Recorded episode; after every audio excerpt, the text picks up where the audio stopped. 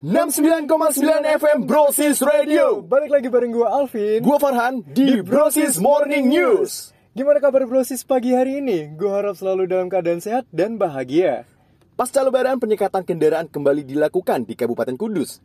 Saat ini kita sudah terhubung dengan Bro Gani. Silahkan.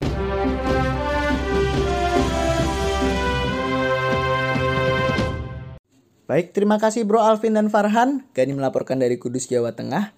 Saat ini pemerintah kembali mengadakan adanya pengetatan dalam berkendara yang dimulai dari tanggal 18 Mei 2021 hingga tanggal 24 Mei 2021. Saat ini kita telah tergabung dengan narasumber kita, yaitu Bapak Okta dari Ditlantas Kudus, Jawa Tengah. Saya Okta, anggota Satlantas Polres Kudus, menghimbau kepada masyarakat untuk mematuhi protokol kesehatan dan 3M, menggunakan masker, mencuci tangan, menjaga jarak.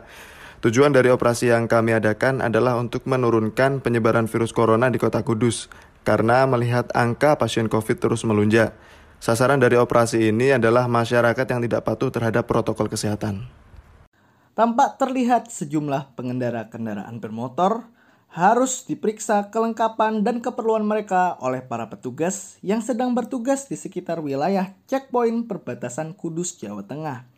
Tidak sedikit pula dari mereka yang harus putar balik karena tidak bisa memenuhi syarat dan kelengkapan untuk melintas di zona checkpoint perbatasan Kudus, Jawa Tengah. Demikian saya melaporkan dari tempat kejadian. Kasih Bro Gani untuk berita pertama dari Kabupaten Kudus. Untuk Brosis Mania, gue harap jangan pernah lupain protokol kesehatan dan selalu taati 3M. Jaga prokes, jangan protes. Maskerku melindungimu, maskermu melindungiku.